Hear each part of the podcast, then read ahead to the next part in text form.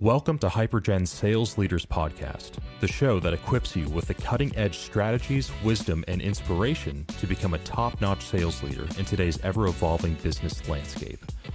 I'm your host, John Mansour, and each episode will bring you in depth conversations with sales trailblazers, industry experts, and thought leaders who have mastered the art of leadership and revenue generation. Whether you're a seasoned pro or just starting your journey, join us as we unlock the secrets to sales success. Let's dive in. Welcome back to Hypergen Sales Leaders Podcast. Joining me today from Austin, Texas is Crystal Germond. She is the VP of Sales for AssetWorks.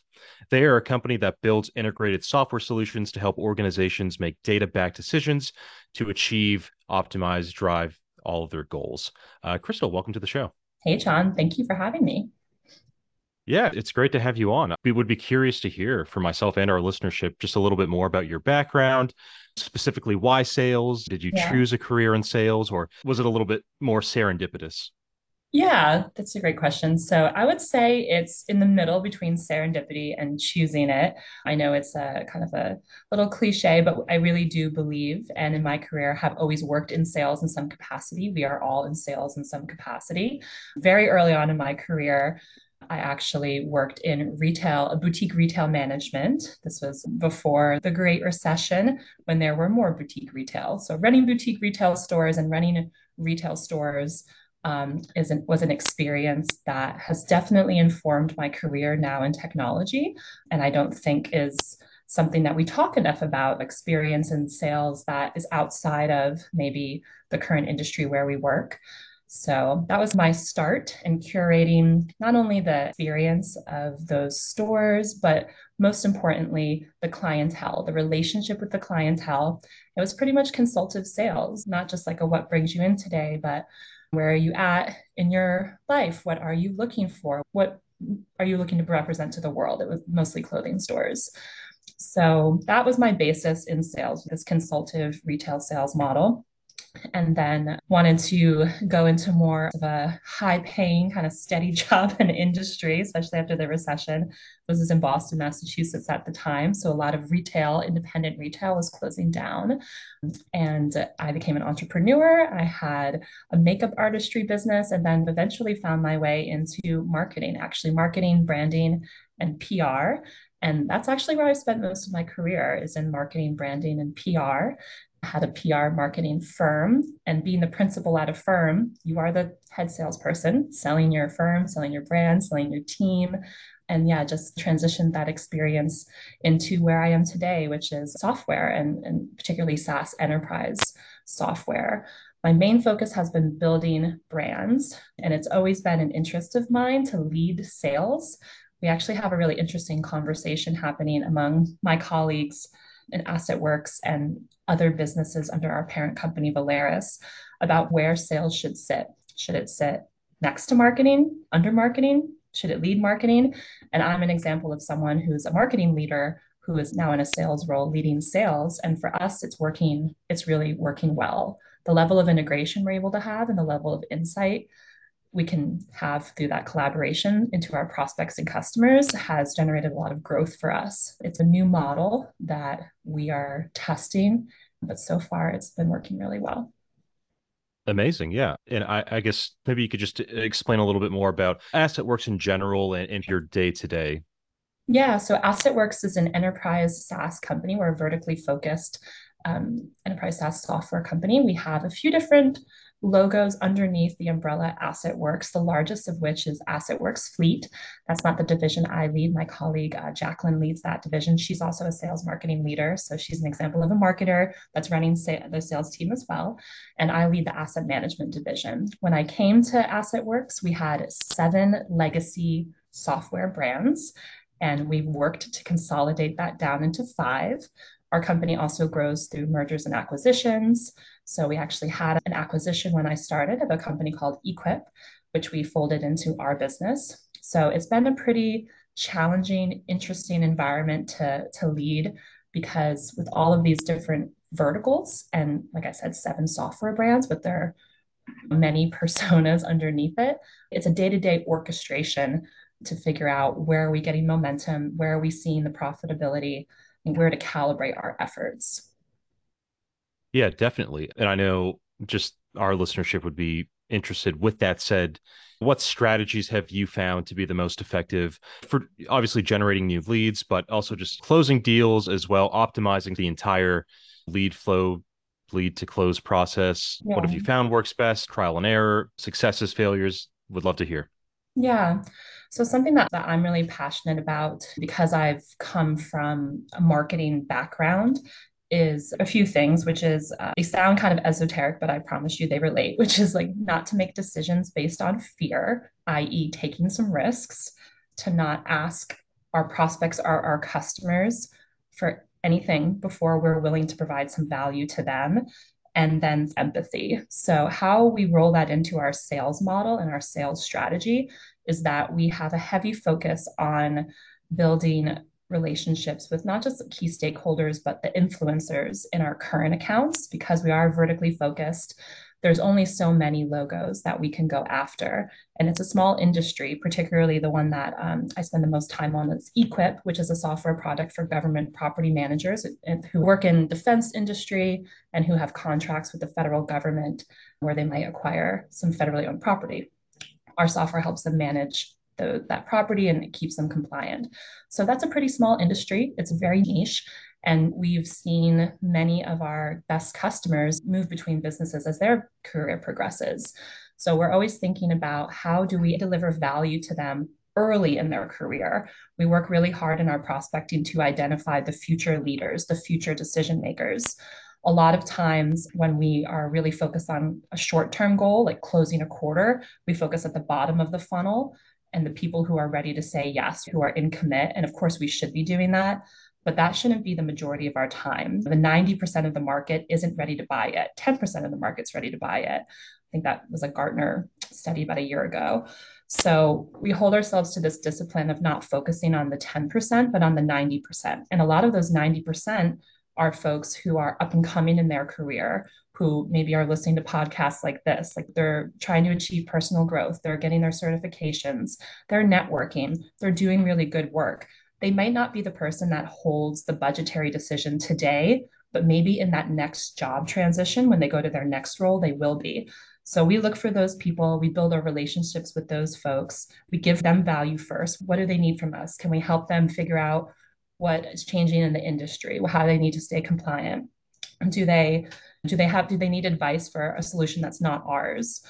And we, we're really transparent about that. We want to help you because of course we want you to use our product, but we also we want you to be successful in your role. Like helping you helps us. Um, and so that's been a really successful strategy for us. It's a long tail strategy. It again involves coordination between marketing and sales to follow those folks through with the sales touch points and the marketing touch points. Um, but what we find is that as those people advance in their career, when they do get that budget budgetary decision, when they do get to sign and accept that quote, they come to us. We've already built the relationship. So that's just kind of one example and one thread, but that's what I want to implore everybody is like focus on the 90% of the market that's not willing to buy.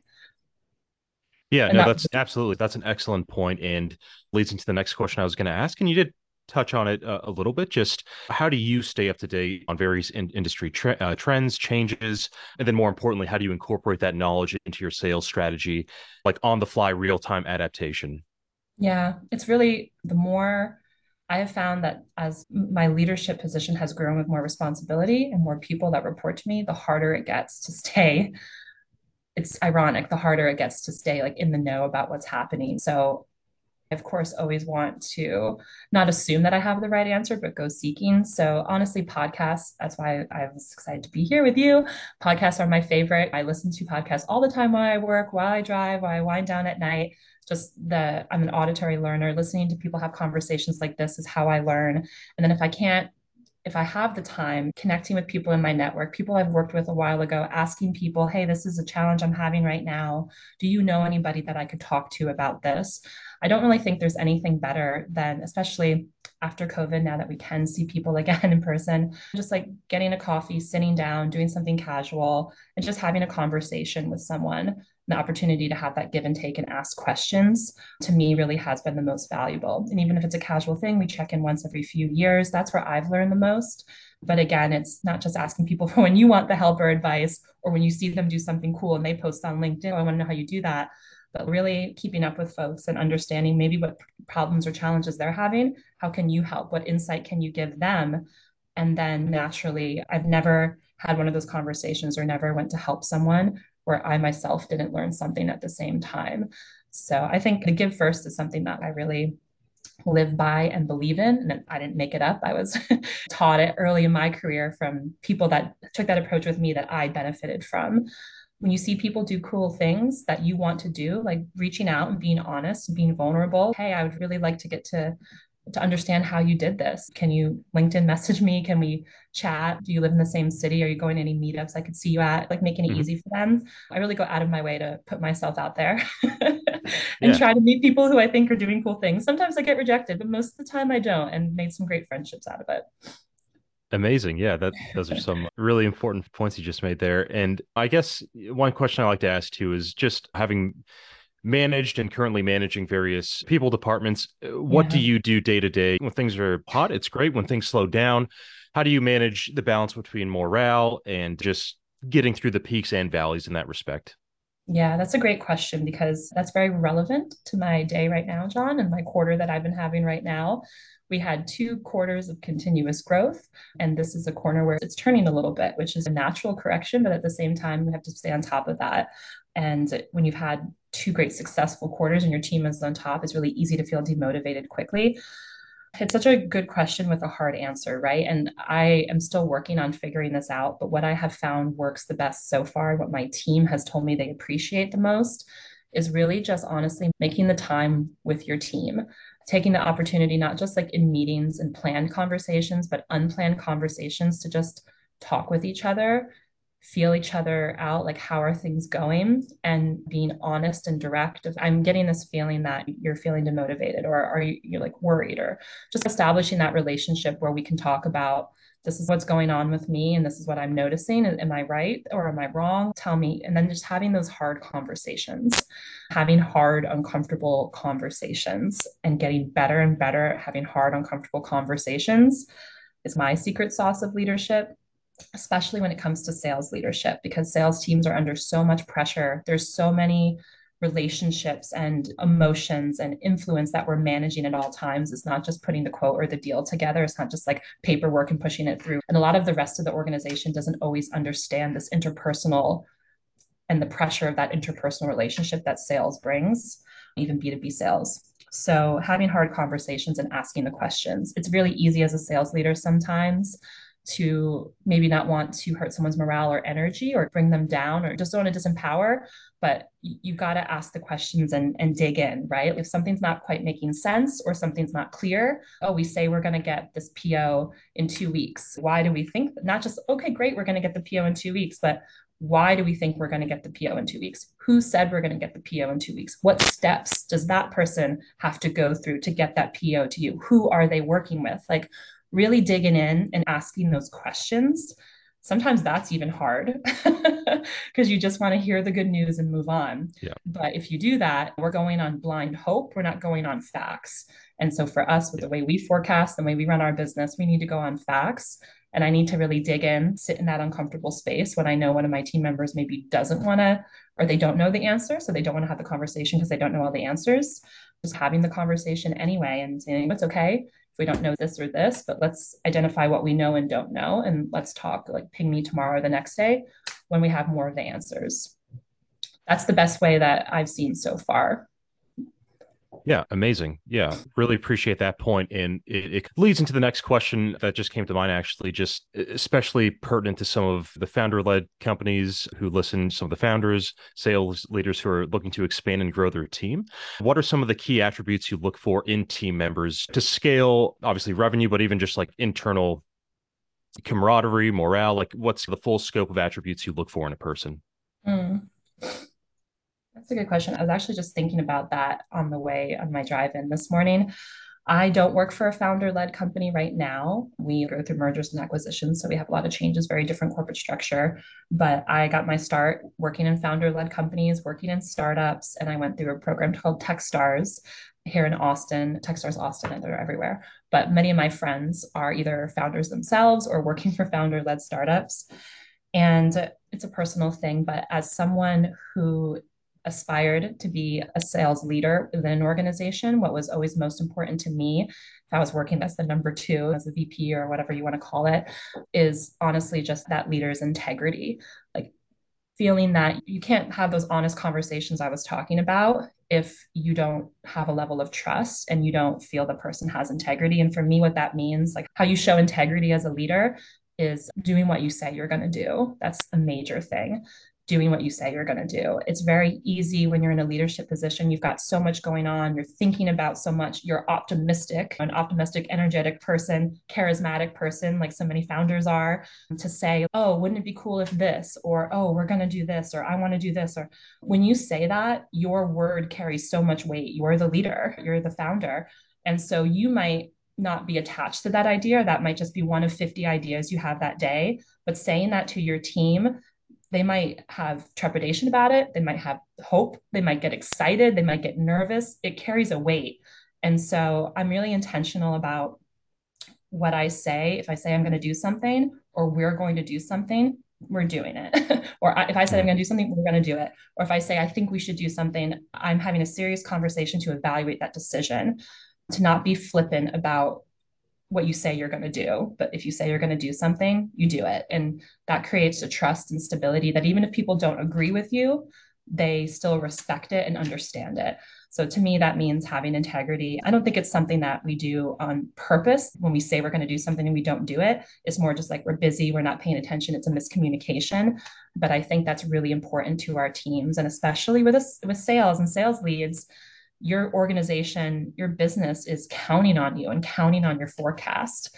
It's tough, but at least for me, I would rather be accurate in my forecast than go under and exceed it like surprise because then that's an opportunity left on the table we didn't plan for or be hopeful and then go under it and then have to make concessions you're creating so much more work for the rest of your business and the rest of your leadership team I really strive to have accurate information that our business can trust, go off of, and everyone else can go make decisions off of. So just doing what you say you're going to do to the best extent that you can.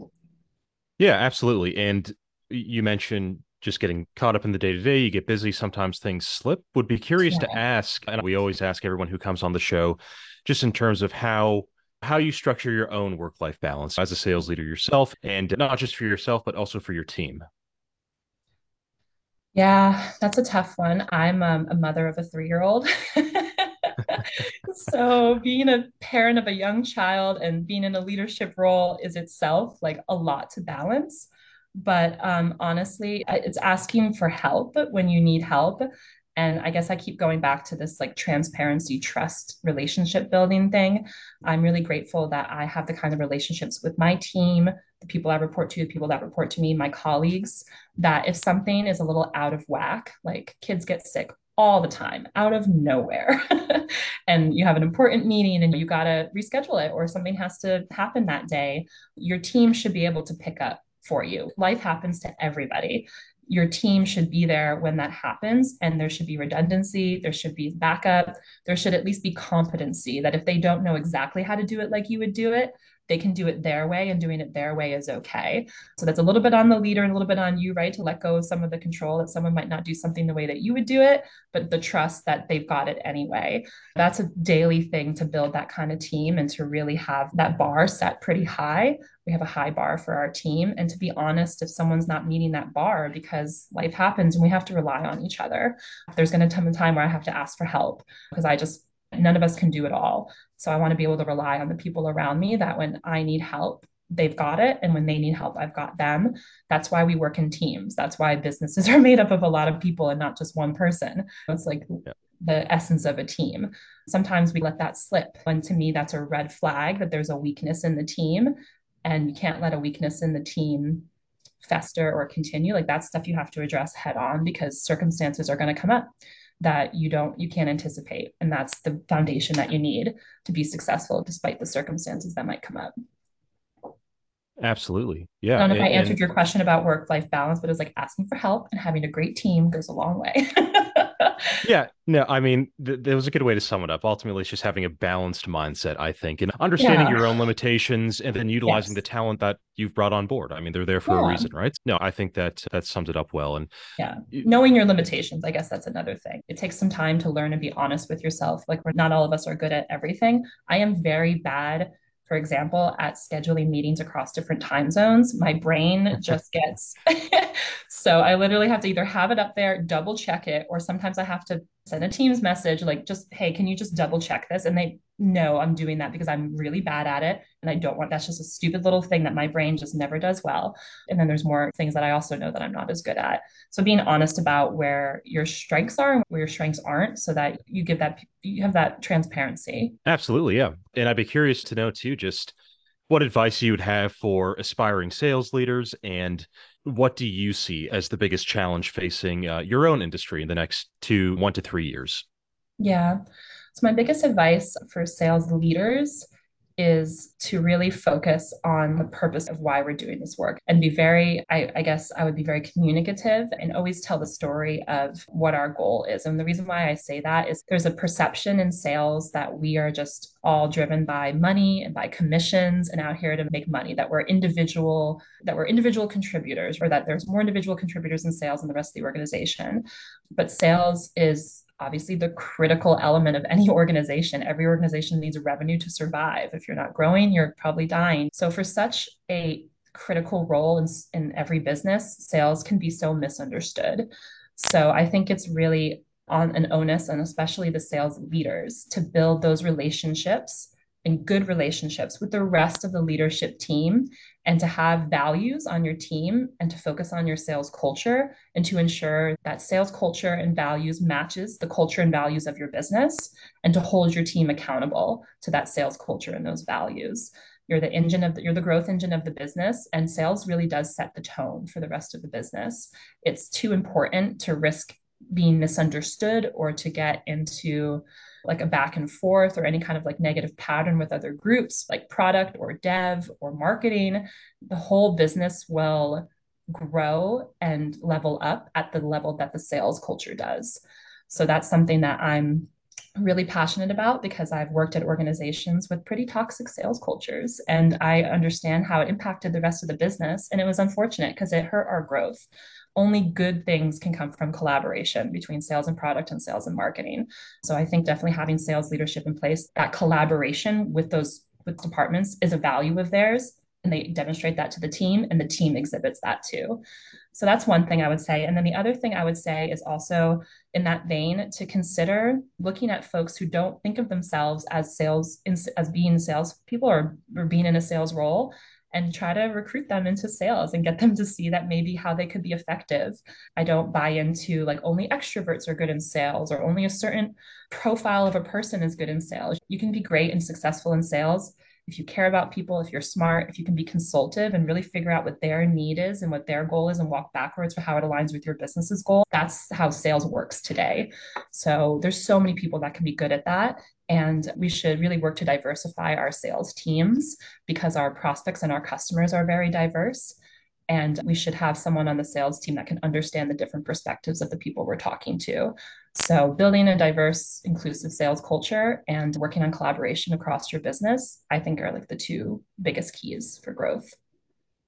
Amazing. How you touched on just leading a balanced, productive culture as well within yeah. sales organizations. Because I know a lot of the companies we've worked with as a company, as an agency ourselves, and a lot of the people who will be listening to this podcast have run into situations, instances where they've scaled fast, perhaps, but there's been an element of maybe toxicity is the right word, not just within sales, but even cross collaboration between departments. It's a very timely point you made for any sales leader with any potential issues on the horizon. And I guess just finally, sorry, go ahead. Yeah. I was to say win- winning at all costs and closing at all costs can only last so long. And would be curious just to get your perspective on what you might foresee as being the biggest challenges facing uh, your industry in the next next few years.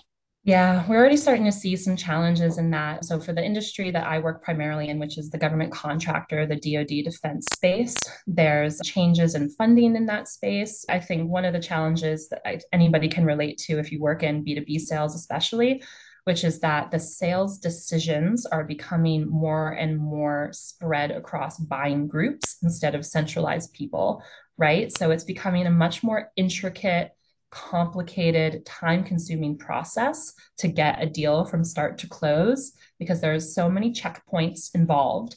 For us, especially with cybersecurity and IT risks, our IT and cybersecurity colleagues are becoming more and more a part of the deal process. They're becoming a green light and a pretty extensive green light process to make sure that our solution fits all of the requirements and the changing policies like within their business.